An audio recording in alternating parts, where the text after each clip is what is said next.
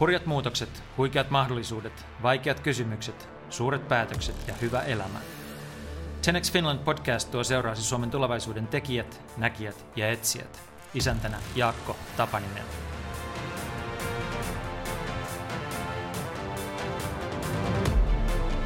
Hannu Toivonen on Helsingin yliopiston tietojen käsittelytieteen professori, joka on tutkinut tekoälyä yli 30 vuotta ja juuri julkaissut siitä yleistajuisen kirjan nimeltä Mitä tekoäly on. Hän on alansa suomalaisia ja kansainvälisiä huippuja ja on muun muassa julkaissut 200 vertaisarvioitua tieteellistä artikkelia, joihin on viitattu yli 26 000 kertaa. Samaan aikaan hän on innokas julkinen keskustelija ja terävä kannanottaja. Tässä podcastissa keskitymme ennen kaikkea siihen, mitä voidaan sanoa ihmisen ajattelusta, luovuudesta, päätöksenteosta ja vallankäytöstä, kun sitä verrataan tekoälyyn. Toivonen sanoo, että koneet eivät käytä älyä, eivätkä valtaa, mutta siitä huolimatta ne valtavat hurjalla vauhdilla aloja, joiden kuvittelimme olevan nimenomaan inhimillisen ajattelun ja osaamisen linnakkeet. Mikä on ihmisen paikka jatkossa, kun digitaalinen nousuvesi vyöryy? Hyviä kuunteluhetkiä!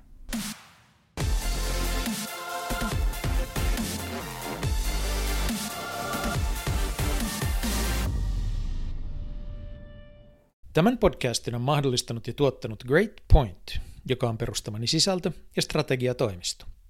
Jos strategiat ja strategiset sisällöt kiinnostavat, tarkempaa tietoa löydät osoitteesta greatpoint.fi. Tämän ohjelman on mahdollistanut Sofia Helsinki. Se on coworking ja tapahtumatila Helsingin ytimessä, Senaatin torin ja Kauppatorin välissä. Sofia on kaunis, edustava ja viihtyisä niin keskellä kaupunkia kuin olla ja voi, ja sekä meininki että ruoka ovat ensiluokkaisia. Kun olen Helsingissä, Sofiassa voin keskittyä hommiin, pitää kokouksia, järjestää tapahtumia, äänittää podcasteja, syödä lounaita tai vain hengata. Lopulta Sofiassa on kuitenkin parasta yhteisö. Täällä törmään jatkuvasti sekä vanhoihin tuttuihin että uusiin jännittäviin osaajiin. Jokainen päivä Sofiassa on inspiroiva mahdollisuus. Jos haluat tietää lisää, suuntaa osoitteeseen Sofiankatu 4C tai verkko-osoitteeseen sofiahelsinki.fi. Ja nyt itse podcastiin. Hannu, tervetuloa ohjelmaan. Kiitos. Sä oot tehnyt matkaa tekoälyn parissa jo kohta 30 vuotta tai noin 30 vuotta. Miten ja miksi se matka alkoi ja miksi olet jäänyt sen pariin, tekoälyn pariin? Niin, siis yli 30 vuotta. Yli 30 vuotta. Mä olin tietojenkäsittelytieteen opiskelija ja mulla oli jo työpaikka kansallisosakepankissa siinä opiskeluaikana ja sitten jossain mä törmäsin äh, käsitteeseen Nokian tutkimuskeskus. No silloin vuonna 90, kun tämä oli, niin Nokia oli vielä osin tunnettu kumisaappaistaan ja vessapaperistaan. Mutta mua alkoi heti kiinnostaa, että Nokialla tutkimuskeskus, että mikähän, mikähän paikka se on. Ja mä hain sitten sinne töihin ja päädyin tietämystekniikan osastolle. Eli se oli silloin termi, jolla muun muassa viitattiin tekoälyyn, koska tekoäly ei ollut sanana silloin niin muodikas. Me tehtiin siellä asiantuntijajärjestelmiä. Nokialla oli Nokia Data, joka teki tietokoneita, myi niitä pankeille, vakuutusyhtiöille, muille, ja ei pelkästään tietokoneita, vaan sitten niin kuin isoja kokonaisjärjestelmiä. Ja yksi osa oli asiantuntijajärjestelmät. Ja tutkimuskeskuksessa me tehtiin sitten ei itse asiassa niitä asiantuntijajärjestelmiä, vaan, vaan niitä ohjelmia, joiden avulla tehtiin niitä asiantuntijajärjestelmiä. Semmoinen ohjelma, joka, jolle pystyy antamaan sääntöinä kuvauksia, miten eläkkeet määräytyy tai mitä ikinä, ja, ja sitten se, ne ohjelmat, joita me tehtiin, niin sitten soveltaa ajan näitä sääntöjä ja laskee sieltä, että mikä on se oikea lopputulos. Niin tämä oli se, mitä mä päädyin tekoälyn pariin. Mä olin Nokialla silloin kolmisen vuotta – valmistuin maisteriksi ja sitten jossain vaiheessa minua alkoi kiinnostaa tutkimus ihan oikeasti, niin tie, tieteellinen tutkimus. Ja sitten mä jatko-opiskelijaksi tein väitöskirjan, se liittyi tiedon louhintaan, mutta tekoälykonferensseissa sitäkin juuri käsiteltiin, että tekoälyn osa-aluetta. Ja sitten mä oon seurannut vähän ees taas, mä menin takaisin Nokialle myöhemmin ja, ja sitten 2002 Helsingin yliopiston professoriksi.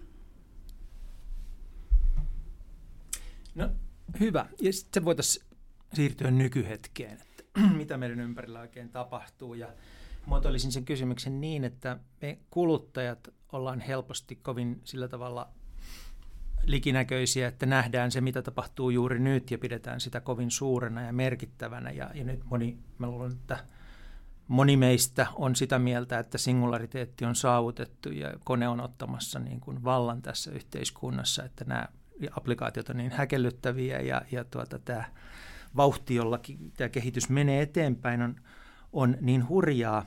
Uh, mutta sun kaltainen ihminen, joka on kovin pitkään ollut tämän asian parissa, niin jos sä niin kuin isolla pensselillä maalaisit nyt, että ikään kuin miten tähän hetkeen on tultu, miltä tämä hetki sun mielestä näyttää ja miten tämä mahdollisesti jatkuu, niin, niin tämmöinen niin kuin iso kartta tästä tilanteesta, miltä se näyttää? No mä luulen ensinnäkin, että se kuva, mikä mulla on, ei välttämättä ihan kauheasti poikkea siitä, mikä, mikä kadun on. Että eihän tutkijatkaan nähnyt, mitä on tulossa, kun kielimallit alkoi tulla, kun kuvangenerointiohjelmat tuli ja muut. Että kyllä se on yllättänyt yhtä lailla tutkijatkin. Mun on vaikea ennustaa, että missä ollaan puolen vuoden tai vuoden kuluttua, koska tota, tämä kehitystyö tapahtuu isossa firmoissa. Tämä kehitystyö, joka me nähdään, joka nyt niin kuin maailmaa mullistaa. Yliopistot tekee tutkimusta omilla alueillaan, mutta meidän on vaikea kilpailla – nyt vaikka OpenAIan kanssa, koska siellä on niin valtavat ne resurssit, joita tarvitaan kielimallien opettamiseen, pelkästään niiden aineistojen hankkimiseen ja niin edelleen. Että kyllä mä voin itse tunnustaa olevani yllättynyt siitä, mitä on tapahtunut. En, en olisi nähnyt tätä etukäteen. Mutta hän en nähnyt OpenAIallakaan, kun ne näitä kielimalleja lanseerasi, että mihin kaikki niillä pystyy. Tuli yllätyksenä se, että niillä pystyy tuottamaan vaikkapa ohjelmakoodia. Että kyllä tämä on, on mulle yhtä jännittävää aikaa kuin, kuin tuota kaduntallaajillekin. Siis nyt on hirveän kiinnostavaa se, että miten on mahdollista, että asiantuntijakaan ei nähnyt. Et kun yrittää tämmöinen maalikko selittää tätä asiaa itselleen, niin ymmärtää sen, että meillä on kertynyt valtavasti digitoitua materiaalia, että koneilla on mitä syödä ja murskata ja analysoida. Ja sitten niin kun meidän tietojen käsittelykapasiteetti on kasvanut hirveän hirmusta vauhtia ja nämä niin kuin selittää sen, että me oltaisiin tultu tähän hetkeen. Mutta se, että niin kuin sinäkin sanot, että, että asiantuntijatkaan eivät pystyneet näkemään sitä, mihin koneet pystyy. Joo, ja tuntuu hurjalta. Joo, ja nyt tämä kommentti liittyy ehkä ennen kaikkea kielimalleihin. Ja, ja, ja siihen, miten joustavasti, miten monenlaisia tehtäviä niillä pystyy suorittamaan. Ei, ei aina oikein, mutta, mutta usein hyvin.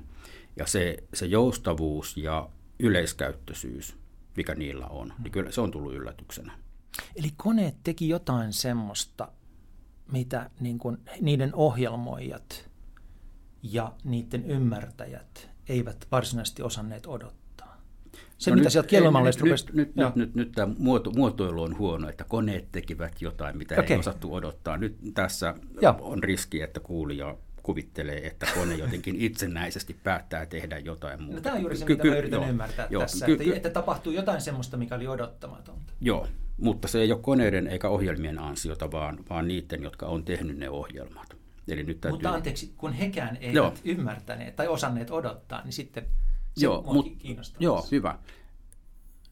Ohjelmat oli parempia, sanotaan näin, niistä tuli lopulta parempia ja tulee jatkossa vielä parempia, parempia kuin niiden tekijätkään osas odottaa. Mutta ei se ollut ikään kuin sen koneen oma ansio, vaan, vaan se, että kun on riittävästi sitä tekstimuotoista opetusmateriaalia, koulutetaan riittävän monimutkainen malli, on riittävän hyvät algoritmit siihen, miten se koulutetaan, niin sitä mallista tuli parempi kuin osattiin odottaakaan.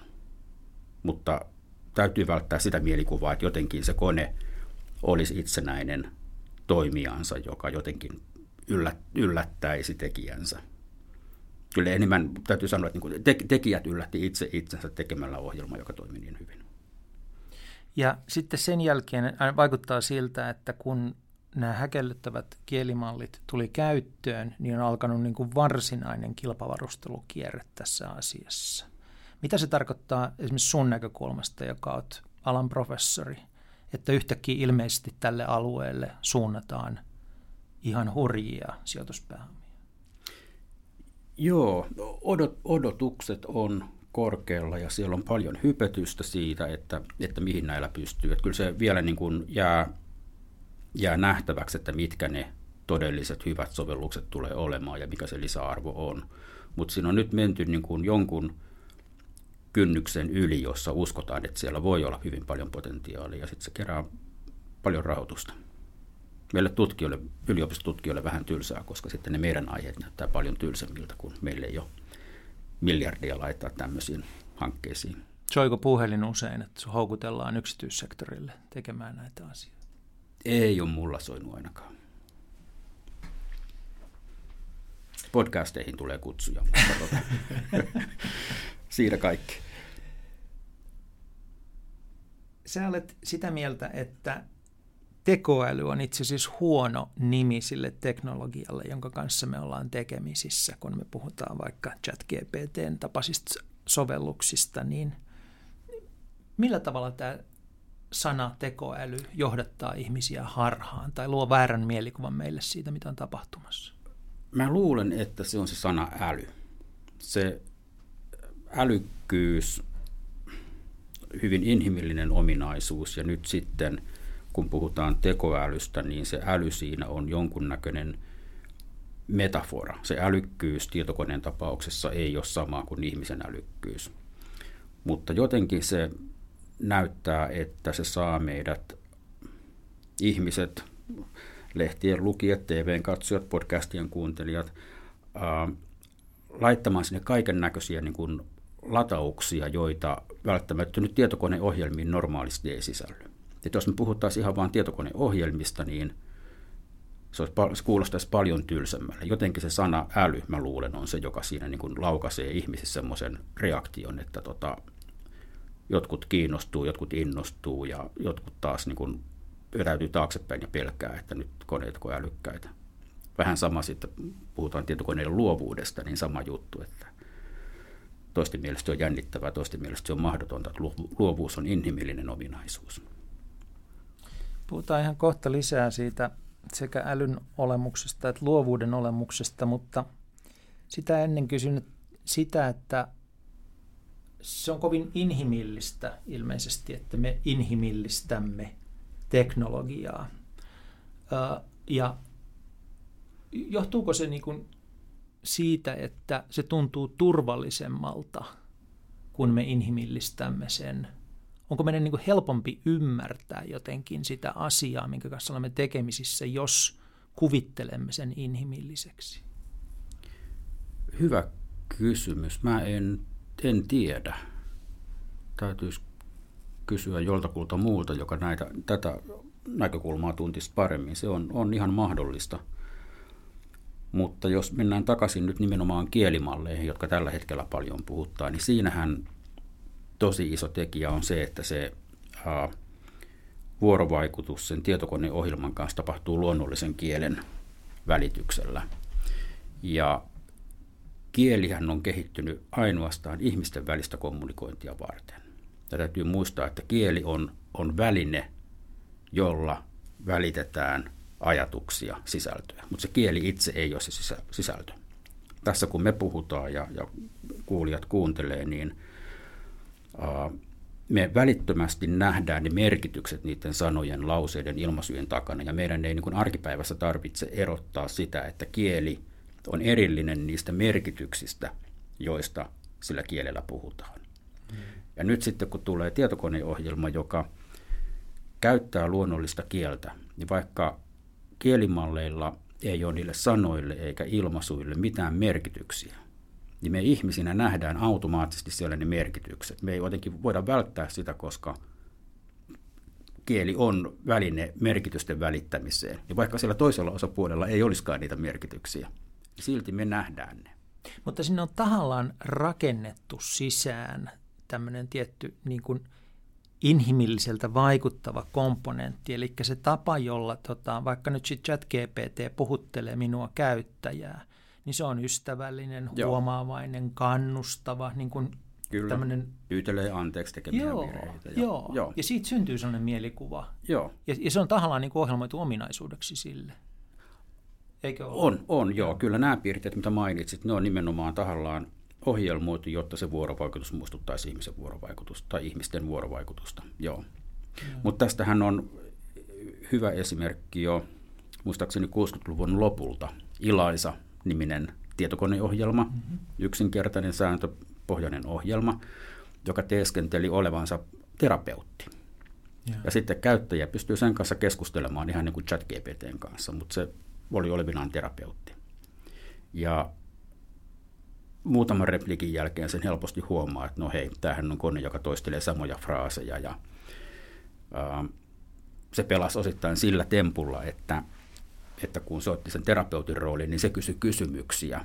Ja sitten käyttäjä vastasi niihin, jolloin siitä ei tullut niin semmoista luontevaa keskustelua. Ja jos ei se ymmärtänyt, mitä mä kirjoitin, niin se saattoi vaan sitten sanoa, että no, kerro minulle lisää lapsuudestasi. Mutta se ei tehnyt sitä, mitä oikeat terapeutit tekee, että toistaa kolme viimeistä sanaa. Ja Saattoi siellä olla tä- tämmöisiäkin.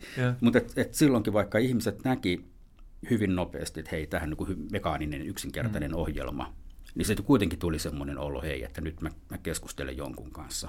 Et jopa vähän niin kuin placebo-efekti, että vaikka tietää, että, siellä ei, että se on vaan yksinkertaisiin sääntöihin perustuva ohjelma, niin silti tulee olo, että kommunikoi jonkun kanssa.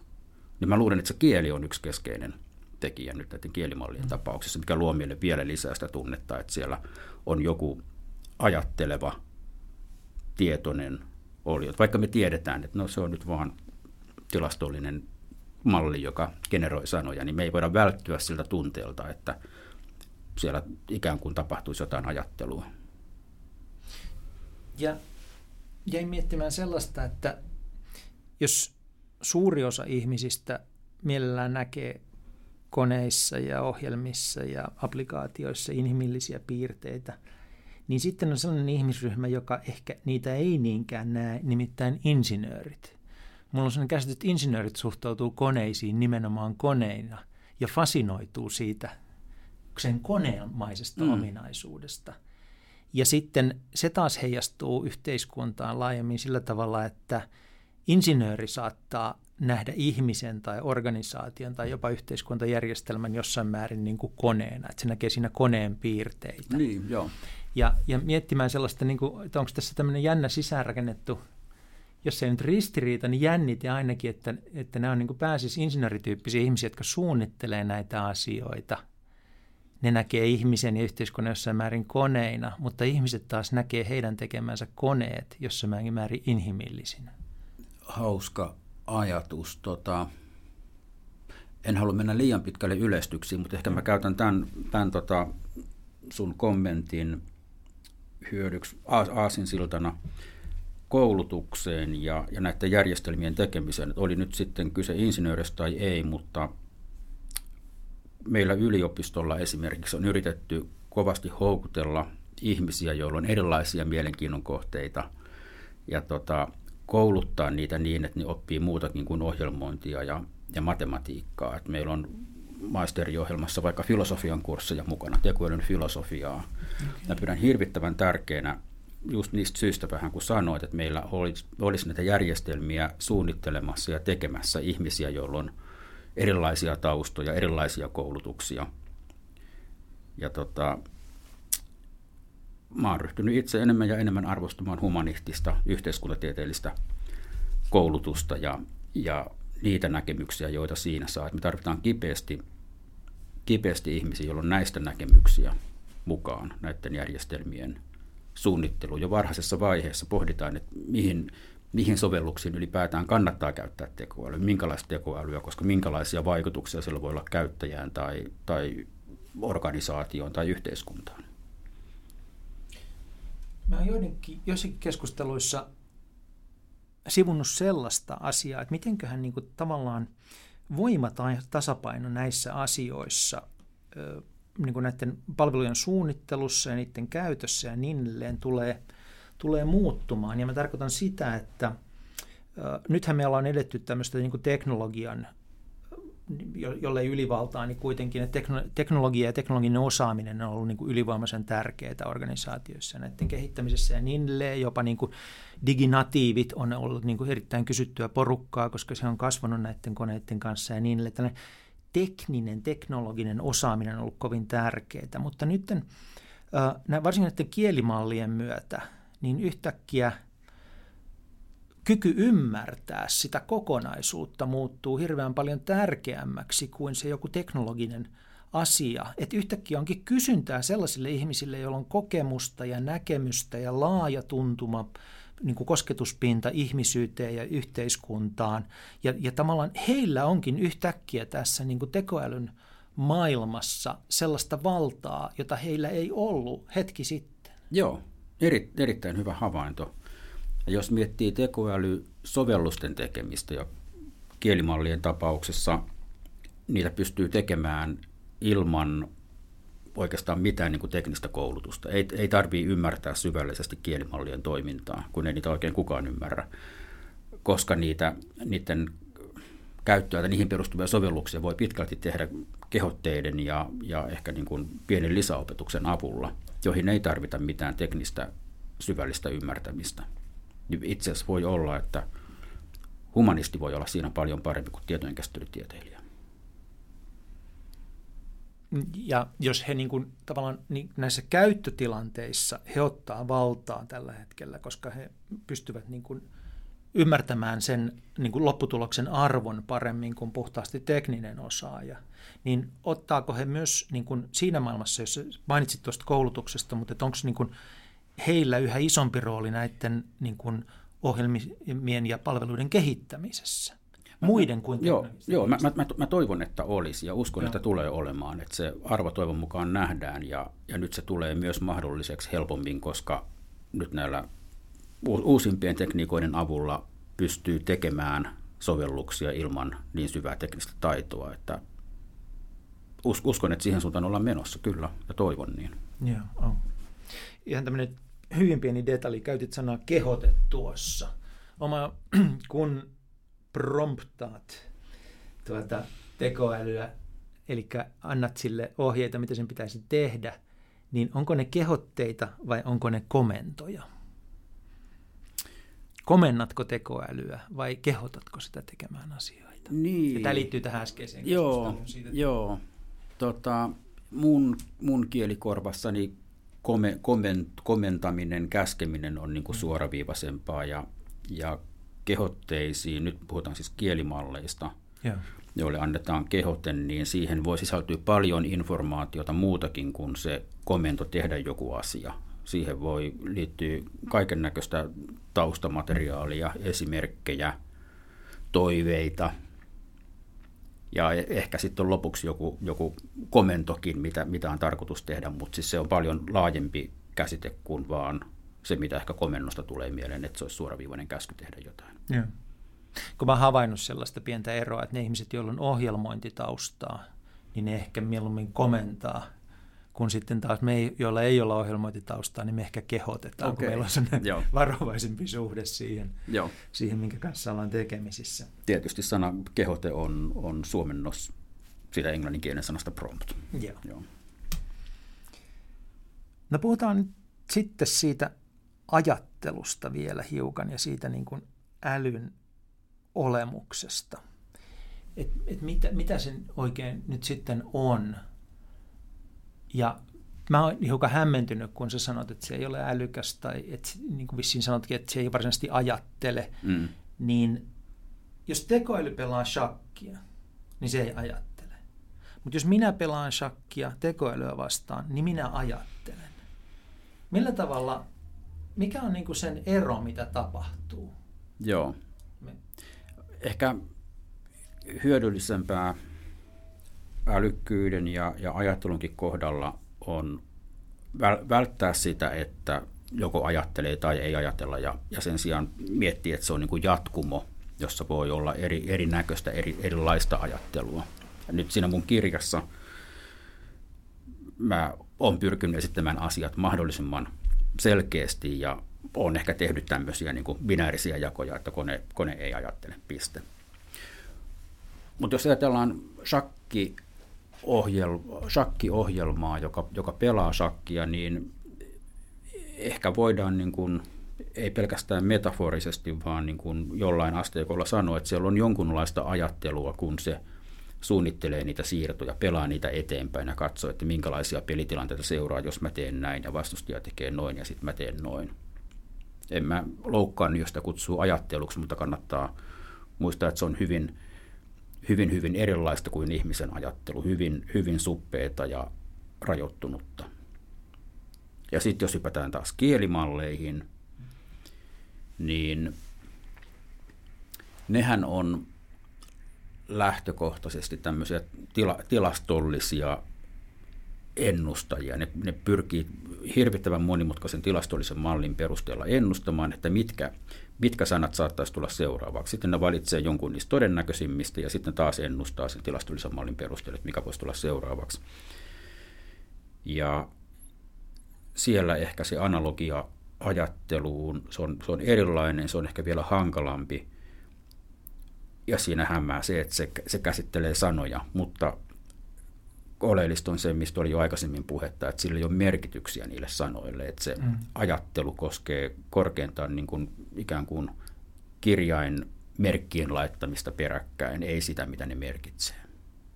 Mutta se tilastollinen malli, jolla se tekee sen, on, on niin monimutkainen ja niin, niin hyvä, että kun se laittaa niitä merkkejä järjestykseen, niin siellä usein sitten ne syntyvät merkityksetkin on mielekkäitä. En mä tiedä, oliko, tässä, oliko tämä ymmärrettävää. Mutta Oli tota... ymmärrettävää, mutta aihe on, aihe on vaikea. Mm. Mä lähestyn toisesta suunnasta sitten, että, äh, että sanot tai jotakuinkin niin, että, niin kuin, että koneen päätöksenteko on tietyn käskyn noudattamista, että se ei, niin kuin, ei ole ajattelua siinä merkityksessä, kuin se, se on, niin kuin, on algoritmi ja sitten sille annetaan käsky. Niin sitten mä mietin että ihmisen elämää, niin eikö meidänkin niin kuin itse asiassa elämästä iso osa ole – joko sisäisiä tai ulkoisia käskyjä, joihin ei sisälly, saattaa sisältyä merkityksiä, mutta jotka on sittenkin aikamoisia automaatioita, että niin kuin nouse vuoteesta, pese hampaat, keitä puuroa, mm. pukeudu, lähde töihin. Joo.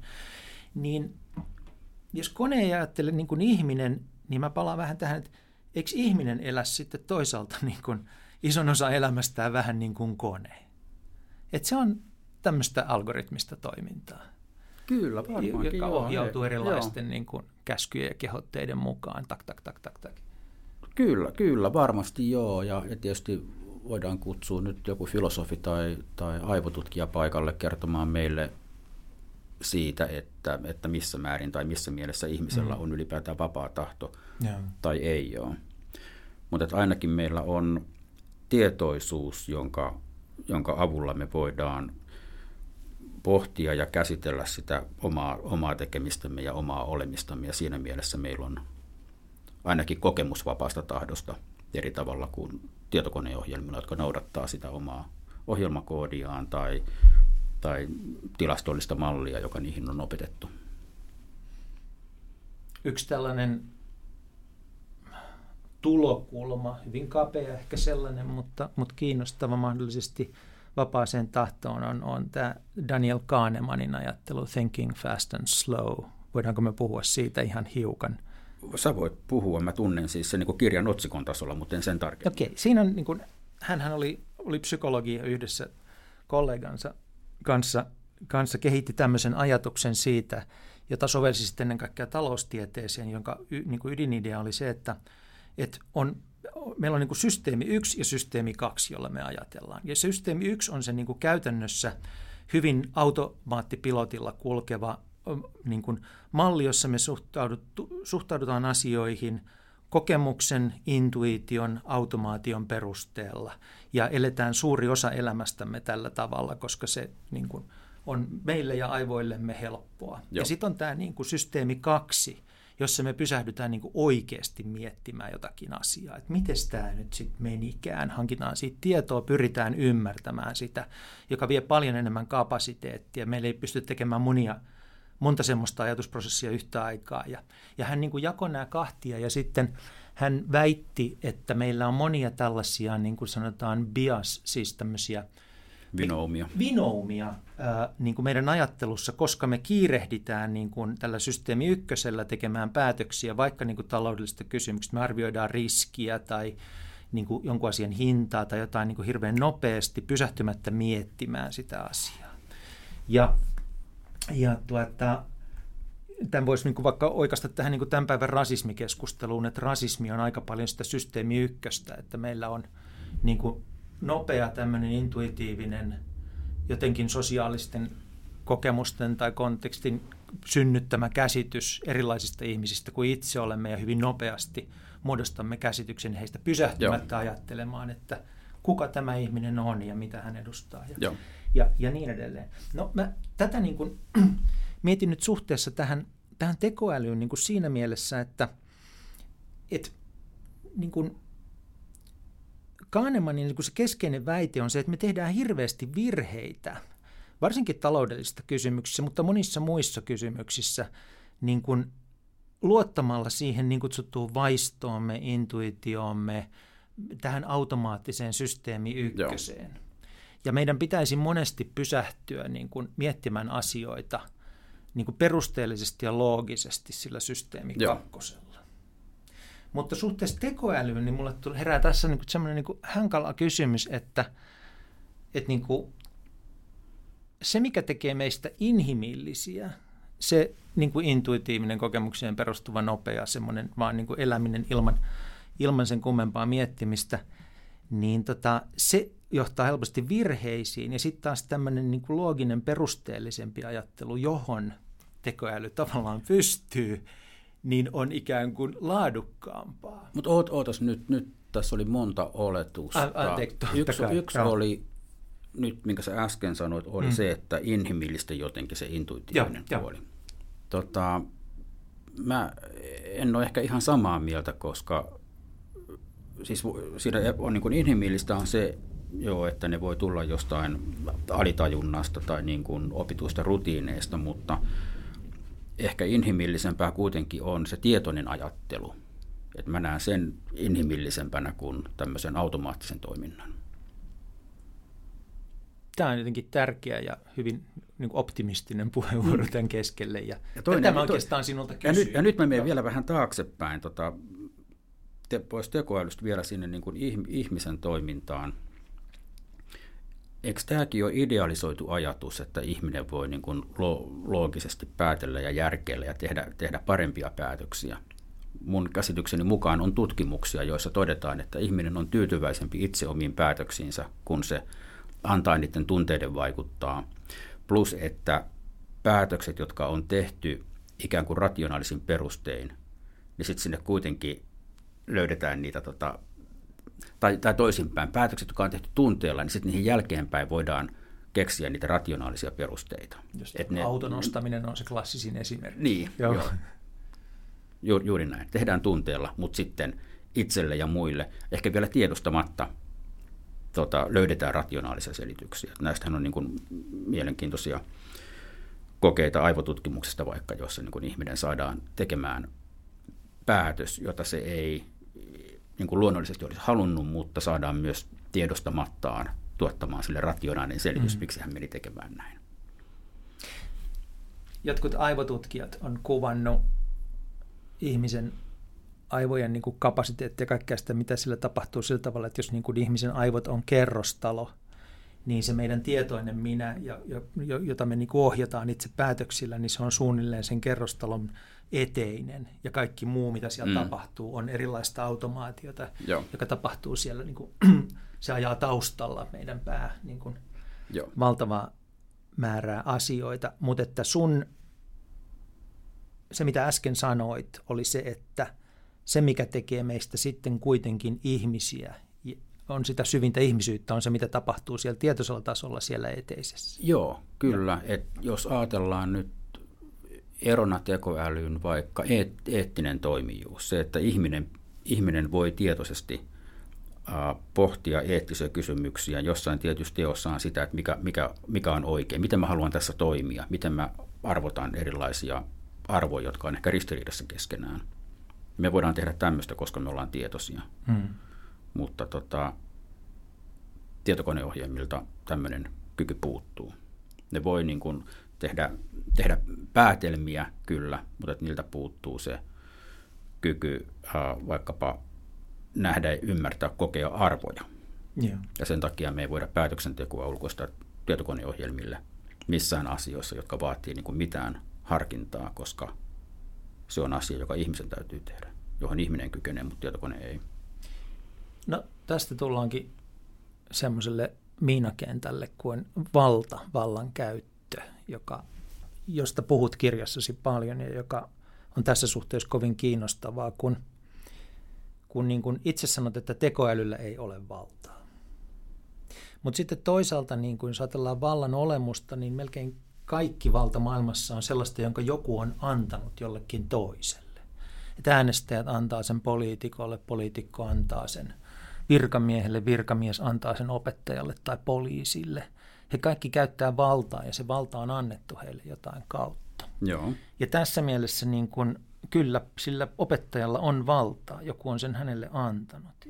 Niin samalla tavalla me annetaan kyllä tällä hetkellä tekoälylle – mun mielestä, niin kuin mä muotoilisin se niin, että me annamme sille valtaa päättää sitä, että, siitä, että meidän puolestamme, että keitä me seuraamme somessa, mitä musiikkia me kuuntelemme Spotifysta, mihin elokuvaan päädymme Netflixissä, parhaimmillaan minkä kumppanin kanssa vietämme seuraavan yön. Me annamme sen vallan tekoälylle ohjata meitä näissä asioissa. Mä ajattelen niin, että valtaan liittyy vallan käyttämiseen liittyy kyky tehdä päätöksiä koskien sitä asiaa.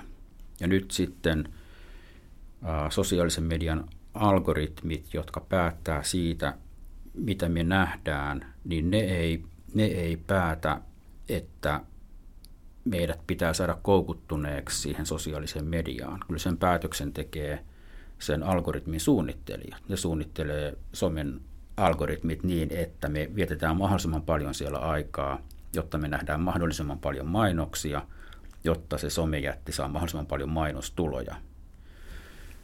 Ja jos nyt otetaan toinen esimerkki vaikka siitä, kun sanoit, miten se valta delegoituu mm. sitten sinne opettajalle. Ja nyt jos opettaja käyttää sitten kielimallia ää, kokeen arviointiin, niin käyttääkö se kielimalli valtaa tai missä mielessä se käyttää valtaa kun se soveltaa niitä tilastollisia mallejaan siitä, miten sanat seuraa toisiaan. Se ei, se ei käytä valtaa suhteessa arviointiin. Se, se toimii niin kuin se toimii ja se on näin näistä, että me annetaan sille valtaa, koska se ei oikeasti tee päätöksiä eikä niin käsittele sitä asiaa, kuten nyt sitten vaikka sen koevastauksen laatua. Se vaan manipuloi niitä sanoja. On harhaanjohtavaa silloin mun mielestä puhua, että me annetaan sille valta mä ymmärrän sun ajatuksen ja silti niin kuin väittäisin myös täysin päinvastaista, että on niin kuin harhaanjohtavaa ajatella, että se valta olisi meillä silloin, kun me käytetään jotakin äh, sovellusta, joka on suunniteltu koukuttamaan meidät. Joo, ei, se, se valta, valta me kuvitellaan, että meillä on valta, mutta meillä ei ole. Joo, joo, mutta sosiaalisen median algoritmien tapauksessa valta on sillä sosiaalisen median yrityksellä, joka on luonut ne algoritmit, joka on päättänyt, mihin niillä algoritmeilla pyritään. Ja, ja se, kyllä se, se ohittaa, ja juuri se on se pointti, että se ohittaa sen, sen sosiaalisen median käyttäjän vallan, että sillä käyttäjällä on näin näinen valta valita, kauanko hän viettää aikaa, mitä hän lukee. Mutta todellisuudessa valtaa käyttää ennen kaikkea ne, jotka on päättänyt, mihin niillä algoritmeilla pyritään siellä yrityksessä. Ja se algoritmi on, on vain väline siihen.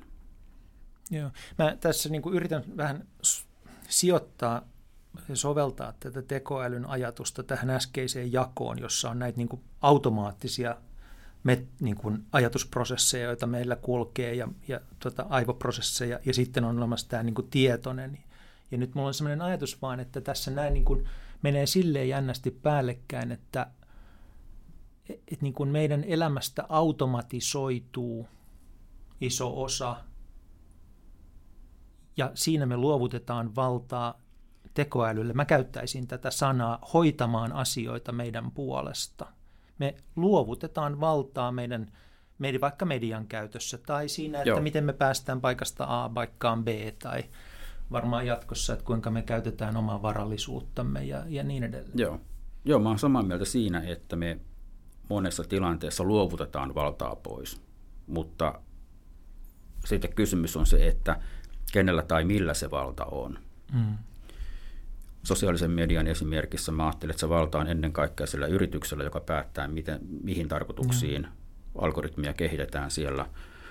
Opettaja, joka arvioi oppilaidensa kokeet kielimallilla, niin luopuu vallastaan arvioida ne, mutta se kielimalli ei, on niin kuin mun mielestä väärin sanoa, että se kielimalli käyttää valtaa. Ja. Se jotenkin, se, se tulee jostain, kukaan ei ehkä niin kuin aktiivisesti käytä valtaa sit siinä arvostelussa, että se on nyt kärjistetty vertaus, mutta se on, on vähän niin kuin se opettaja luovuttaisi sen vallan arpanopalle, mm.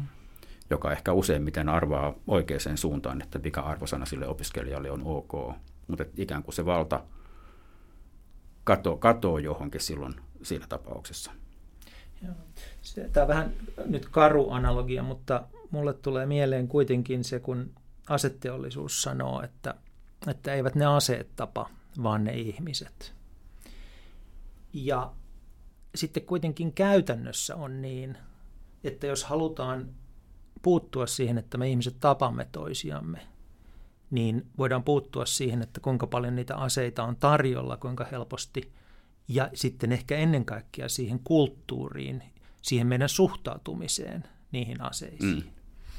Niin tavallaan sitten, ku, kyllä ne aseet kuitenkin, niitä ei voi niin kuin ohittaa tässä, ja tämä on niin kuin vähän samanlainen asia tässä, että ei voi niin kuin, on niin kuin vaikea suhtautua tekoälyyn niin, että, että eihän se ole se tekoäly, vaan se on ne ihmiset, jotka – jotka sen tota, suunnittelivat tai sen omistavat. Mm.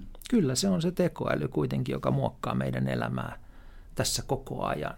Ja ne, ne jotka sen ovat suunnitelleet, ovat kovin kovin kaukana. Että kyllä meidän täytyy niin kuin, ikään mun mielestä niin kuin yhteiskuntana ja ihmisinä puuttua siihen valtaan, jonka me annamme tekoälyapplikaatioille. Joka me annetaan pois. Niin. Ehkä niiden sovellusten välityksellä. Joo. Että joo, joo. Varmaan nyt lause tekoäly, miten se nyt sanoo, te, te, te, te, tekoäly käyttää valtaa, niin, niin tota, varmaan se voi nyt ymmärtää niin kuin monella tapaa, että se merkitys, jonka mä haluan välttää, on se, että tekoäly, että tekoäly nähtäisi jotenkin aktiivisena toimijana, joka, joka aktiivisesti käyttää valtaa. Mm-hmm. Se on mun mielestä niin kuin väärä tulkinta että hyvä, ne sovellukset saattaa tehdä asioita meidän puolesta, mutta ne ei ole mitenkään niin kuin aktiivisia vallan käyttäjiä. Ja sillä sä viittaat siihen, että tekoälyllä ei ole tietoisuutta. No se saattaa liittyä si- siihenkin. Tekoäly ei ole tietoinen omista. Niin, tai, tai ehkä oleellisemmin vielä, että tietokone ei ole välttämättä tietoinen siitä, että, että se tekee päätöksen, hmm. eikä, eikä niistä perusteista, millä se tekee. Vaan jos se on kielimalli, niin se on vähän niin kuin nopan heittoa onko se nyt sitten päätös vai ei, niin mun mielestä se ei, niin kuin, ei ole sillä tavalla niin kuin aktiivinen päätöksentekijä, aktiivinen vallankäyttäjä. Ja. Me voidaan toki antaa se valta sille, vaikka se ei olisikaan aktiivinen. Me voidaan antaa valta arpanopalle, mutta käyttääkö arpanoppa valtaa? Ei.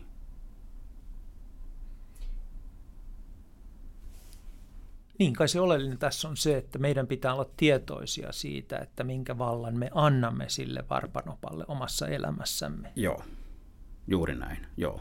Ja nyt, nyt se riski, mikä liittyy sitten joihinkin tekoälysovelluksiin, palataan vaikka taas sinne sosiaaliseen mediaan, niin on se, että me ei välttämättä olla niin selkeästi näkyvästi tietoisia siitä, että mikä valta me on annettu pois. Me kuvitellaan, että me, me päätetään, mitä me luetaan, missä me pidetään aikaa, mutta oikeasti ne algoritmit vaikuttaa siihen. Ja sitten on paljon salakavalampaa. Mennään taas kielimalleihin. Ne on, nyt nämä, nämä parhaat kielimallit on yksityisten yritysten tekemiä kaupallisia tuotteita.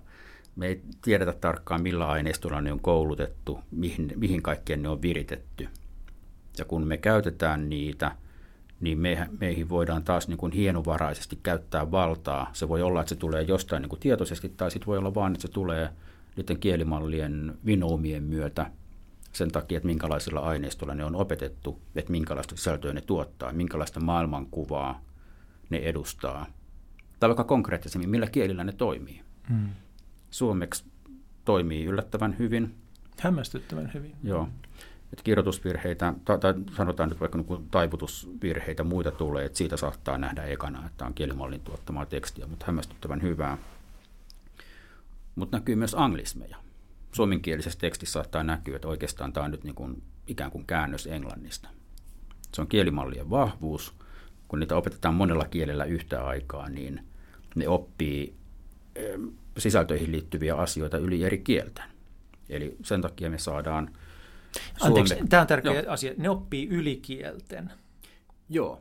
Koska mä oon niin kuin, taas joidenkin asiantuntijoiden kanssa keskustellessa niin ymmärtänyt, että ne niin kuin keskittyy, että sitä koulutetaan yhdellä kielellä, mutta sitä koulutetaan useilla kielillä. Koulutetaan useilla kielillä. Ja se käyttää useista kielistä keräämään se tietoa, Kyllä. jos mun, mun, sitä. Mun, mun käsittääkseni näin. Okay, eli, eli suomenkielisessä vuorovaikutuksessa vaikka ChatGPTn kanssa, niin me hyödytään siitä, että se on ollut hirvittävän paljon isompi opetusaineisto englanniksi, yeah. josta se on voinut oppia jotain. Yeah. Mutta se kääntöpuoli on se, että nyt se meidän suomalainen sisältö kielellisesti voi olla niin kuin anglismien värittämää kulttuurisesti. Se heijastelee enemmän sitten sitä amerikkalaista opetusaineistoa. Mm. Monessa asiassa sillä ei ole mitään väliä, mutta sitten voi olla, että jossain epätriviaalisessa asioissa sillä on väliä. Ja nämä on ehkä niitä epänä, epäläpinäkyviä esimerkkejä siitä, miten me luovutaan vallasta. Ja tämä on niin hyvin hienovarainen seikka, että me annetaan, tai ehkä selkeämpi nähdä vaikka hakukoneen tapauksessa. Kun me käytetään Googlea hakukoneena, niin mehän luovutetaan Googlelle valta päättää siitä, että mitä tietoa me saadaan. Kielimalleissa on vielä hienovaraisempaa, koska se voi nyt vaikka ChatGPTn tapauksessa kätkeytyä siihen keskusteluun ja niihin äänenlausumattomiin oletuksiin, joita siellä sen opetusaineiston takana on. Joo. Sainpas sut hiljaiseksi. Puhutaan vielä luovuudesta, tai tuodaan luovuuskin vielä tähän keskusteluun. Tätä, mä oon itse työskennellyt niin kutsutuilla luovilla aloilla koko ikäni ja kuvitellut, että on olemassa sellainen niin kuin meille ihmisille tarkoitettu alue tässä maailmassa. Mä oon työskennellyt ennen kaikkea kirjoittamisen parissa ja, ja sitten, että niin kuin monet muut asiat voidaan automatisoida, mutta sitten me ihmiset tehdään niin kutsuttuja luovia sisältöjä ja, ja kaikkea sellaista. Mutta että sitten kun mä ekan kerran käytin ChatGPT ja pyysin sitä tekemään jotain ja, ja tota, näin sen lopputuloksen, niin mua kyllä kylmäsi. Se tuntui tosi niin kuin hurjalta, että ää, tää, ehkä ei tämä suoritus, minkä se ChatGPT teki, ollut ihan niin kuin parhaiden tekijöiden luokka, aikaa, mutta kyllä se niin kuin keskivertotekijän peittosi, se niin kuin lopputulos. Ja sitten kun on tehnyt sitä niin kuin enemmän ja enemmän, käyttänyt ja, ja tuota, huvikseen kokeillut sitten myös näitä kuvien tekemisiä, niin on niin kuin häkeltynyt siitä, että onko sittenkin, sittenkin niin kuin myös se, mitä niin kuin minä kuvittelin ja me ihmiset kuviteltiin luovuudeksi – niin tämmöistä niin kuin algoritmista reseptitoimintaa.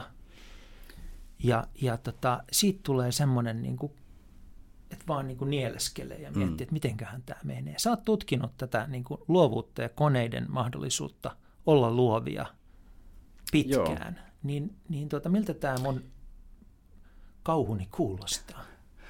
Uh, hyvin ymmärrettävälle, mutta en mä olisi huolissani tietokoneohjelmat pystyy monessa mielessä olemaan luovia, mutta jää valtavasti alueita sitten, se, joissa ihminen on paljon, paljon parempi kuin tietokone. Kerro vähän niistä, tuodaan tämmöistä niin kuin positiiv- jotain positiivistakin tänne. Tätä keskustelua, joo. Tota, nämä kielimallit, kuvangenerointiohjelmat, ne on aivan huikeita, mutta ne perustuu pohjimmiltaan ne perustuu koneoppimiseen, joka on pohjimmiltaan matkimista. Ja ihminen saattaa pystyä luomaan jotain uutta, joka ei perustu samalla tavalla matkimiseen. Jos puhutaan teksteistä, niin nämä kielimallit on hyviä manipuloimaan, ikään kuin manipuloimaan sanoja, tuottamaan uskottavan näköistä tekstiä. Mutta koska niiltä puuttuu kyky nähdä niitä merkityksiä, ne ei edes ymmärrä, mitä ne on tuottanut, puhumattakaan, että ne itse aktiivisesti pystyisi laittamaan merkityksiä sinne sisään. Eli kielimalli tuottaa teksti, joka voi näyttää huikealta, mutta se ikään kuin se, se merkitys on, syntyy vähän niin kuin tyhjästä. Nyt jos ihminen, jolla on jotain sanottavaa, haluaa kirjoittaa, niin hän, hän kirjoittaa tekstin, jossa hän ilmas, jos se on kaunokirjallista, niin yhdellä tavalla, jos se on enemmän faktuaalista, niin toisella tavalla ilmaisee sen, mitä sanottavaa hänellä on. Ja jotenkin tätähän nyt tietokoneohjelmat ei voi ottaa pois, että jos ihmisellä on sanottavaa tai oli se sitten kirjallisessa tai kuvallisessa muodossa, niin tietokoneohjelmat voi toimia työvälineenä, apuvälineenä siinä ihmiselle. Mutta ei ne korvaa sitä, koska niillä ei ole sanottavaa. Toisaalta jokainen, joka on työskennellyt tämmöisten luovien sisältöjen kanssa tietää, että hirveän iso osa siitä työstä on kuitenkin kopioimista ja varastamista. Ja se sanotaan ääneen. Parhaat taiteilijatkin sanoo ääneen sen, että, että näinhän se menee. Äh, niin itse asiassa sitten... Mutta ne, mutta ne kopioi, jotta heillä olisi käytettävissä mahdollisimman hyvät tavat ja keinot sanoa mm. se, mitä sanottavaa heillä on. Nyt tullaan siihen ne, ne ei välttämättä, vai kopioiko ne sen sanottavankin? Sitä mä epäilen. Sitten sitä ei enää kutsuta taiteeksi varmaankaan. Jos... Ei, mutta sitten me tullaan niin siihen, että miten ihmiskunta nyt varmaan muutenkin järjestäytyy, on se, että on ne muutamat harvat, jotka niin oikeasti ajattelee. Ja sitten on loput, jotka kopioit niitä, jotka oikeasti mm. ajattelee. Ja, ja tota, nyt on, niin kuin me ollaan menossa sitten semmoiseen tilanteeseen, jossa tavallaan niin kuin tilaa ja tarvetta on vaan niille, jotka oikeasti ajattelee jolle, niin kuin, ja joiden ajatuksissa, niin kuin ne, jotka etsii niitä merkityksiä. Ja nyt sitten tämä voi käydä niin kuin tavallaan kahdella tavalla, että, että ne on ainoat, joita niin kuin ihmisinä enää lainausmerkeissä tarvitaan, tai sitten optimistinen näkökulma, joka aina liittyy teknologisiin murroksiin, joka on se, että nythän tämä niin kuin antaa meille kaikille niin kuin mahdollisuuden ja tilaa elää merkityksellistä elämää ja etsiä niitä niin kuin inhimillisiä mm. totuuksia, kun koneet hoitaa muut asiat. Niin, tämä on, tämä on suuri asia. Mä ajattelen vähän, vähän takaisinpäin. Ajattelen niin, että nämä niin sanotut luovat tekoälyohjelmat on ihan huikeita niin kuin yksilön näkökulmasta. Mä pystyn olemaan niiden avulla luovempi kuin ilman niitä. Joo. Mä tykkään generoida kuvia Midjourney-ohjelmalla. Se on ihan huikeeta. Tota, mä en tarvii sitä teknistä taitoa niiden kuvien tuottamiseen, koska sillä tietokoneohjelmalla on ikään kuin se perus tekninen taito. Se ei luo siinä mielessä mitään uutta.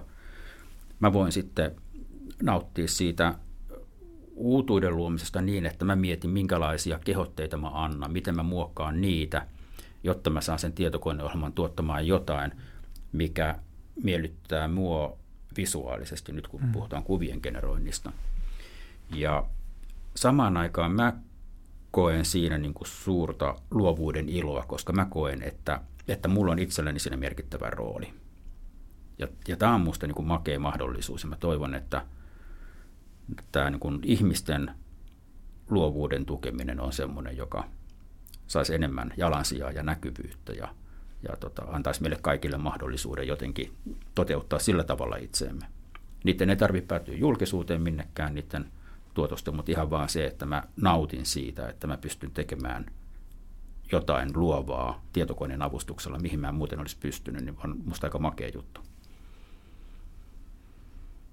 Sitten on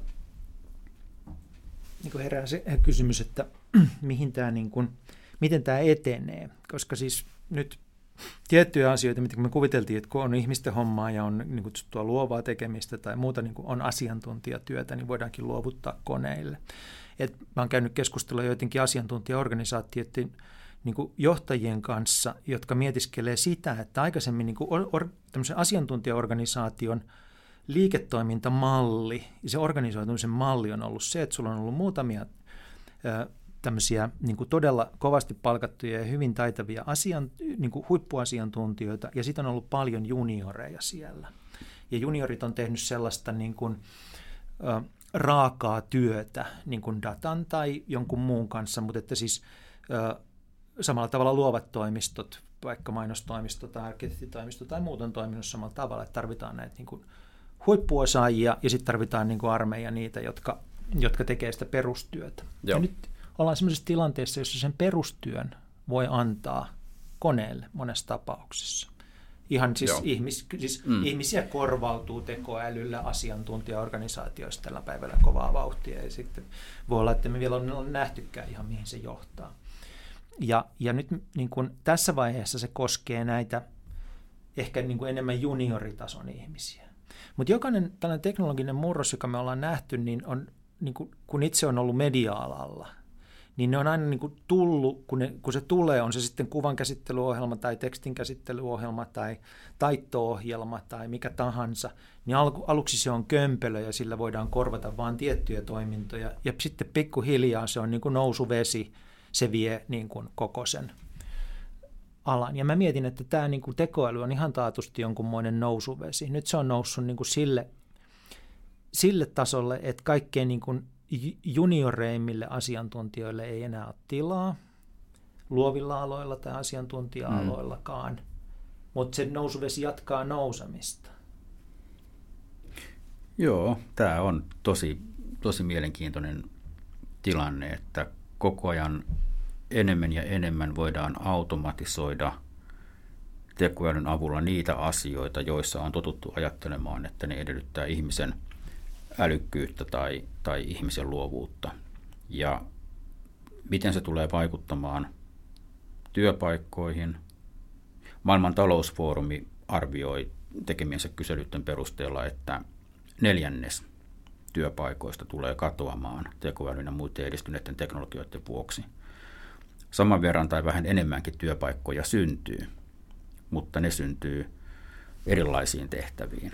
Eli tämä, tämä on niin kuin iso kysymys myös, että jos, jos tämä ennustus toteutuu, niin, niin tota, miten me hoidetaan ne, se neljännes ihmistä, joka menettää työnsä, miten, miten heille löydetään tekemistä ja toimeentulo, mistä me löydetään työvoimaa niihin uusiin syntyviin työpaikkoihin. Nämä voi olla isoja muutoksia.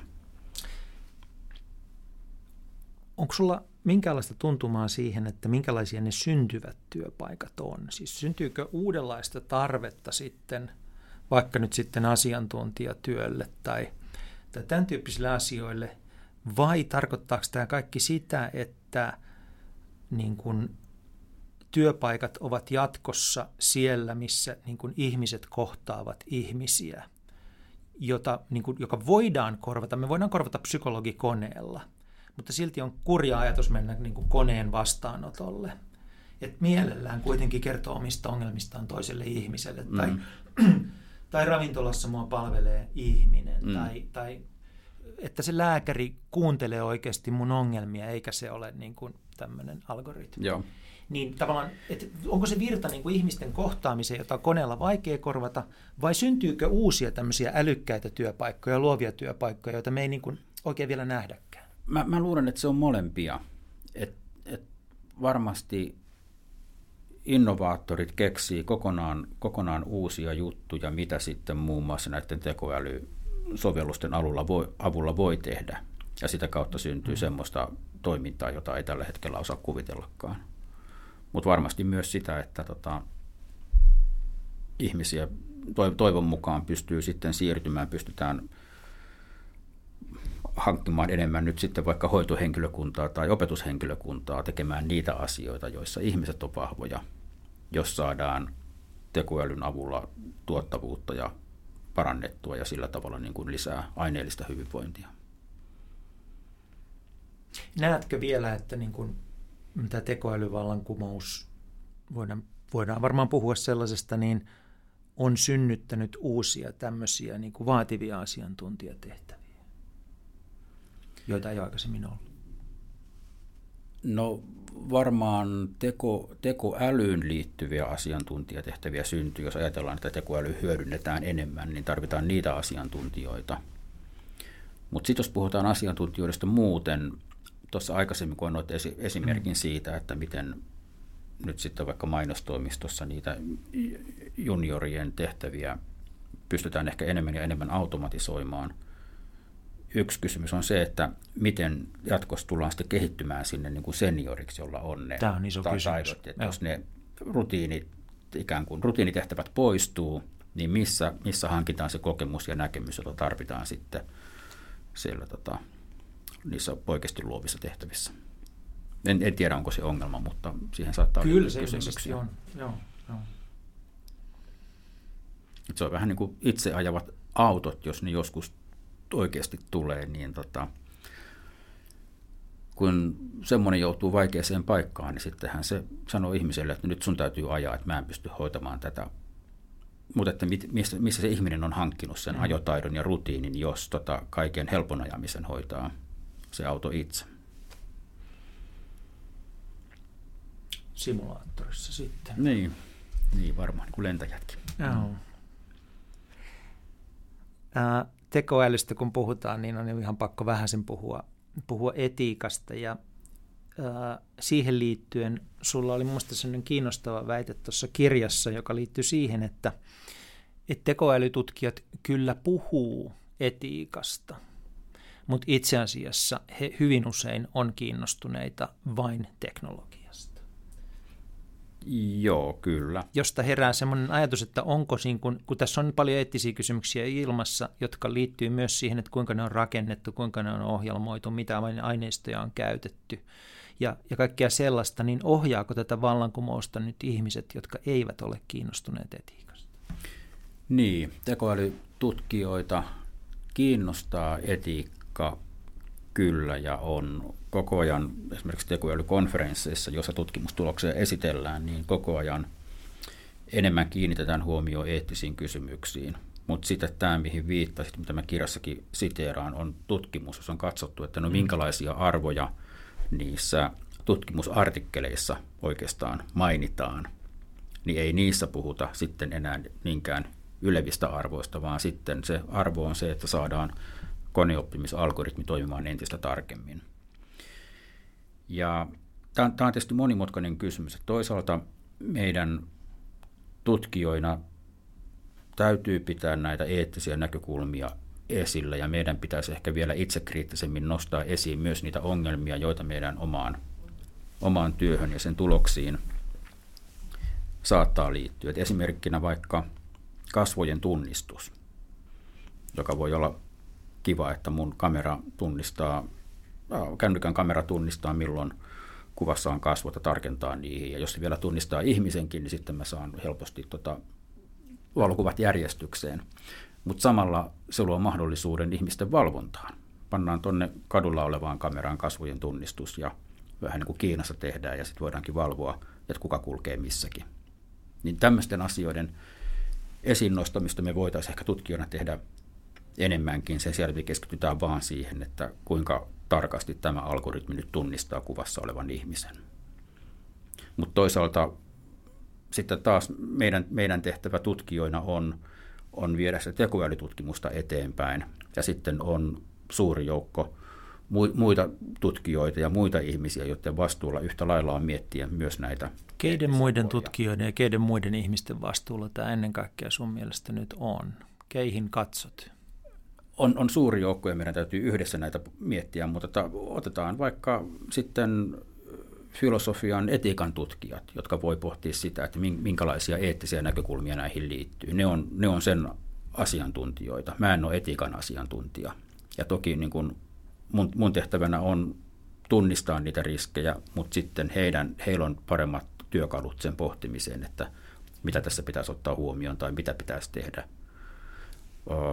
Päätöksentekijät, poliitikot, kun tehdään päätöksiä, niin heillä tietysti pitää olla niin kuin näkemys siitä, että mitä, mitä pitää ottaa huomioon ja miten. Onko tämä asia, johon sitten toisaalta niin voisi olla jonkinlaista toivoa siihen, että niin kuin me todettiin tuossa, niin, niin tässä on meillä nyt teknologinen kehitys, joka niin kuin avaa tien siihen, että ihmiset, jotka eivät ole teknologisesti taitavia, mutta ovat muuten viisaita, kokemuksellisia, kokeneita ja näkemyksellisiä ja tunnistavat laadun, niin, niin tuota, heille on tarvetta. Niin ehkä niin kuin tarkoitan sitä, että nyt tähän keskusteluun tekoälystä, niin tähän voi ikään kuin osallistua kuka tahansa kynnelle kykenevä. Ja, ja melkein pitääkin osallistua sen sijaan, että pitäisi olla niin kuin ohjelmointitaidot kunnossa. Joo, ohjelmointitaidot ei ole, ei ole se kriteeri ja, ja kyllä mä toivon, että ihmiset laajasti osallistuisi keskusteluun ja, ja tota, ehkä myös tarkastelee omia ennakkokäsityksiään, ennakkoluulojaan, ettei se mene sitten vaan niin kuin huuteluksi puolina toisin. Mutta mm. olisi erittäin tärkeää, että monipuolisesti erilaisia ihmisiä osallistuisi tähän keskusteluun. Ja vähän niin kuin alussa puhuttiin, niin myös ei pelkästään niiden järjestelmien sovellusten kehittämiseen, vaan ylipäätään keskusteluun tästä aiheesta. Ja, ja se oli osa mun motiivia, kun mä kirjoitin tämän kirjan, että tota, tuoda niitä asioita ja kysymyksiä lähemmäs tota, ihmisiä, että ne olisi niin kuin kenen, kenen tahansa luettavissa ja, ja pohdittavissa. Viimeinen tähän liittyvä kysymys, josta haluan sinulta kysyä vielä, on tämä ajatus vahvasta tekoälystä. Ää, eli nyt se, minkä kanssa me ollaan tekemisissä, on kai niin kutsuttua kapeaa tekoälyä. Se ratkaisee tiettyä ongelmaa, mutta se ei tässä mielessä ajattele lainkaan niin kuin ihminen. Ja sitten odotetaan, ennustetaan, pelätään sitä, että syntyy vahva tekoäly, joka osaa toimia kaikilla sektoreilla ja jolla on tietoisuus ja, ja niin edelleen. Sä olet sitä mieltä, että se nyt ei ole kauhean akuutti pelko, että se ei ole oven takana. Että vahva tekoäly, niin, niin sillä pelotteleminen on turhaa. Mutta sitten toisaalta niin kuin – kaverit, joiden voi olettaa olevan suunnilleen yhtä hyvin perillä asioista kuin sinä, joku niin kuin Stephen Hawking tai Bill Gates, niin on varotellut tästä, että kuulkaas nyt, että tässä voi käydä todella kalpaten. Niin ootko sä sitä mieltä, että Hawking ja Gates on ihan väärillä jäljillä vai, vai tuota, mistä on kysymys? Uh, varmaan kysymys on, on osin siitä aikaperspektiivistä ja ja tota, tavallaan sen niin kuin spekulatiivisuuden asteesta. Ja on, on hyvä, että tekoälyn riskejä pohditaan monella eri aikaskaalalla. Mm. Tämä aikaskaala tässä on nyt niin kuin pidempi, ei tiedetä milloin, milloin, jos koskaan saavutetaan vahvaa tekoälyä. Et siitä on jo erimielisyys, onko se ylipäätään edes mahdollista. Yeah. Tai toisaalta, minkä verran me katsotaan niitä tekoälyn riskejä ja ongelmia, jotka on akuutteja juuri nyt, ja tehdäänkö me niille jotain.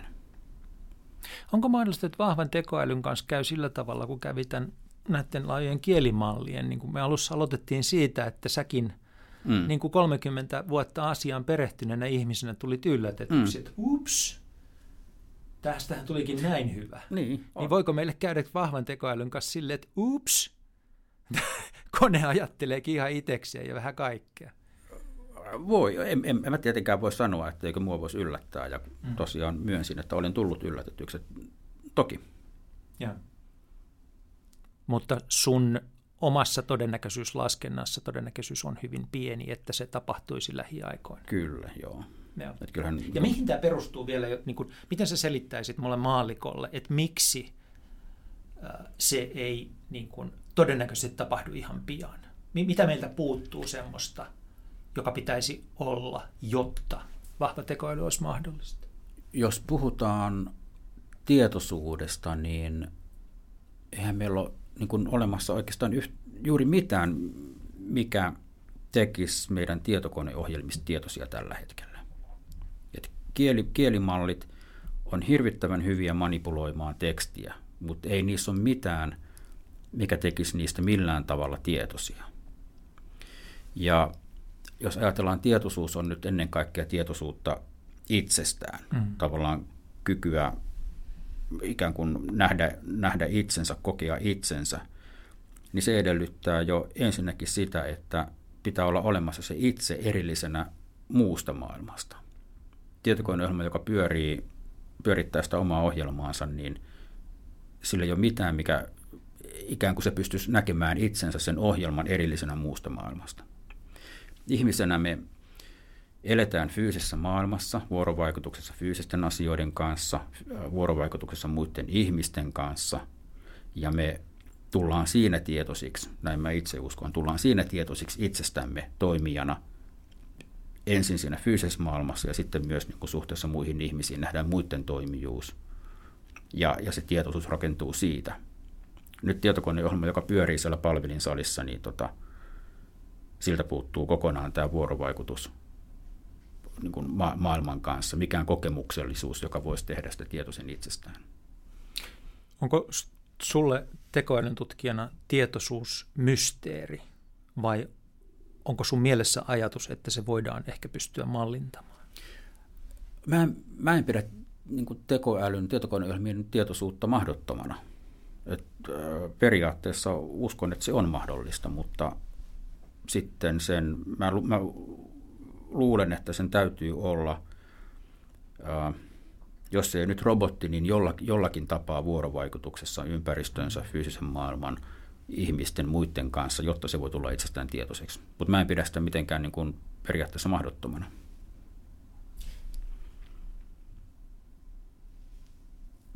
Kun sun opiskelijat ja uskon, että kysyvät sinulta, että minkälainen niin aineyhdistelmä nyt olisi niin kuin sellainen fiksu tässä ja odotettavissa olevassa maailmassa, että kun heidän perspektiivinsä, saatte nyt tätä 30 vuotta, heidän perspektiivinsä on vähintään 30 eli 50 vuotta eteenpäin, ja he miettivät, että mitä tässä maailmassa nyt kannattaa oikein niin kuin opiskella tehdä, minkälaisia taitoja hankkia ja, ja tuota, miten niin kuin kasvaa ihmisenä, niin jos he sinulta tätä kysyvät, niin mitä vastaat?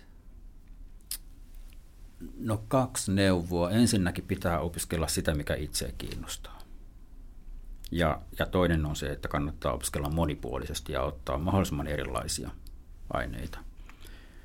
Et jos nyt mun opiskelijani tietojenkäsittelytieteessä kysyy multa suosituksia, niin ne on, ne on juuri nämä, että älä, älä, älä, älä mieti mikä on järkevää, älä, älä niin spekuloi, vaan, vaan lue sitä, mikä itseä kiinnostaa ja mielellään mahdollisimman monipuolisesti. Et se monipuolisuus, mä uskon, että se on niin kuin myös välinearvo, että mitä, mitä laajempi näkemys ja nyt sitten vaikka lukee niitä humanistisia aineita ja tietojen käsittelytiedettä, mm. näkee, saa niin kuin kaksi ihan erilaista näkökulmaa maailmaan, niin pystyy paremmin toimimaan erilaisissa tilanteissa, tulee pärjäämään työelämässä paremmin, koska on toisiaan täydentäviä erilaisia taitoja. Onko tässä niin kuin yksi mahdollisen, ehkä niin kuin vähintään minivallankumouksen siemen siinä mielessä, että se suunta, johon yhteiskunta on kehittynyt pitkään, on ollut tämä niin kuin erikoistuminen. Ja, ja niin kuin tiede ja opiskelu on mennyt siihen suuntaan, että se vitsihän on se, että tietää enemmän enemmän ei yhtään mistään, mm. vai miten se menee. Niin, niin tuota, et, et sitä on arvostettu, semmoista niin kuin todella terävää sektoriosaamista, joka sitten usein niin kuin näyttäytyy myös täydellisenä kyvyttömyytenä ymmärtää yhtään mitään siinä ympärillä. Niin onko tässä nyt mahdollisesti käymässä niin, että koneet pystyy poraamaan ja tekoäly niin syvälle erilaisiin asioihin sinne sektoriin, kun se on sitä kapeata superälyä, niin, niin, niin kuin se, jolle syntyy tässä tilaa ja tarvetta, on generalisti. Tämä on jännä uh, kysymys. Mä luulen, että me tarvitaan ihmisissä kumpaakin. Me tarvitaan sekä spesialisteja, mutta me tarvitaan ehkä aiempaa enemmän myös niitä generalisteja. Jos ajatellaan tekoälyohjelmia, kuten kielimalleja, niin nehän on oikeastaan generalisteja eikä spesialisteja. Ne osaa, ne on opetettu hirvittävällä määrällä aineistoa kaikilta elämän alueilta. Ne osaa toimia generalisteina, mutta ei spesialisteina niin kuin tietyllä kapealla alueella. Voi olla muita tekoälyohjelmia, joita voidaan taas niin kuin käyttää jossain tietyssä kapeassa tehtävässä. Mutta näiden kielimallien kanssa pelatessa, niin voi olla, että siinäkin tarvitaan usein ehkä ennemmin generalisteja ymmärtämään niitä eri asioita, joita sieltä saattaa tulla tuloksena tai joita sillä halutaan tehdä, jottei olla sen vietävissä, että se tuottaa uskottavan näköistä tekstiä, joka ei välttämättä pidäkään paikkaansa. Mutta ehkä ylipäätään jo niin laajojen, laajojen asioiden hallinta – ehkä, jos se nyt on tässä korostumassa, niin mä uskon, että siinä on edukseen niin kuin monipuolisuus, monitaitoisuus, monitieteisyys.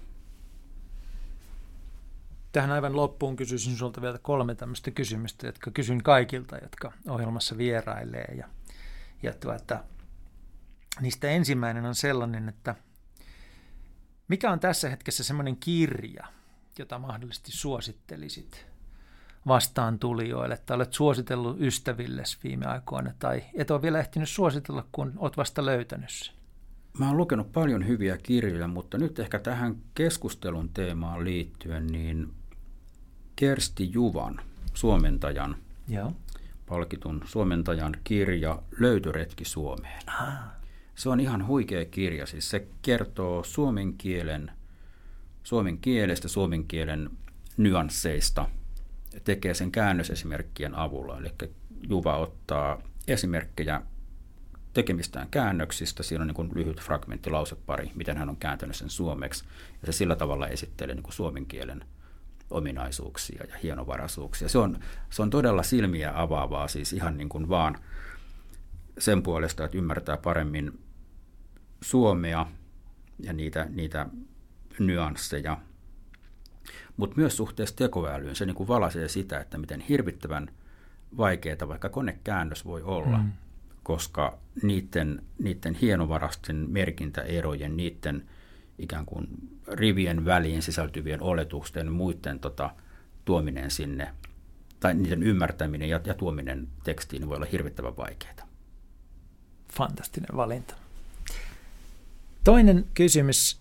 Onko joku sellainen tuota, applikaatio tai oh, ohjelma tai, tai tuota, verkkosivusto tai muu tämmöinen digitaalinen väline, jota olet viime aikoina käyttänyt enemmän kuin aikaisemmin? ChatGPT on varmaan aika monelle se, mutta onko jotain muuta? Joo, ChatGPT viime aikoina ehkä vähän vähemmän kuin joskus aikaisemmin. Uh, mikähän olisi nyt digitaalinen väline? Tai sisältö myös. Tai sisältö, niin. Tota, no, kuvien generointista oli puhe, niin. Midjourney-niminen ohjelma. Mä sillä Joo. generoin kuvia ja sitä mä oon käyttänyt tässä viimeisen puolen vuoden aikana paljon ja se on, se on tosi makea. Mä tykkään tuottaa sillä etenkin tämmöisen niin valokuvan näköisiä kuvia, joissa on kuitenkin joku täysin keksitty ja mielikuvituksellinen aihe. Mä ikään kuin sillä kehotteella, sanon vaikka, että pitää olla Suomesta vuodelta 1973. Yeah. Ja, ja sitten kuvailen sen, vaikka avaruusohjelma Suomesta 1973. No semmoista ei ole mun tietääkseni mm. ollut ja tuskin opetusaineisto valokuvissakaan, niin sitten mä ikään kuin pakotan sen Midjourneyn käyttämään mielikuvitusta, jos nyt tämmöistä metaforaa käyttää, mm. kuvittelemaan, että minkä näköinen olisi ollut suomalainen avaruusohjelma vuonna 1973 ja tuottamaan siitä valokuvia. Vaihtoehtoisia todellisuuksia tämmöisiä. Joo. Joo. Joo. Fantastista. Ja sitten vielä tämmöinen todella pehmeä viimeinen, vihoviimeinen kysymys kun vietät hyvän viikonlopun Suomessa, niin missä sen vietät ja mitä tapahtuu? No mielellään vaikka ihan kotona Porvoossa ja, ja vaimon ja perheen kesken. Syödään hyvin ja nautitaan vaan rauhasta ja omasta ajasta. Loistavaa. Hannu Toivosen tuore kirja on siis Mitä tekoäly on? Sata kysymystä ja sata vastausta tai sata kysymystä ja vastausta on virallinen alaotsikko. Joitakin ehdimme käsitellä, paljon jäi käsittelemättä. Suositan lukemaan kirjan. Kun kirja on luettu ja on kiinnostunut seuraamaan ajatuksiasi, niin mistä niitä löytää lisää? Missä jaat mietteitäsi? Kannattaa tulla tietysti mun opetukseen yliopistolle, mutta tota, jonkun, jonkun verran sosiaalisessa mediassa – Xssä, LinkedInissä. Hannu Toivonen nimellä löytyy. Saattaa, löy- saattaa löytyä, joo. No Twitterissä, missä mä nyt ehkä on aktiivisin, enkä sielläkään kauhean aktiivinen, niin käyttäjätunnus on haba-tt, että se ei ole välttämättä ihan helppo löytää. Haba-tt. Joo. Hyvä. Hannu Toivonen, tuhannet kiitokset. Orión Quiroz.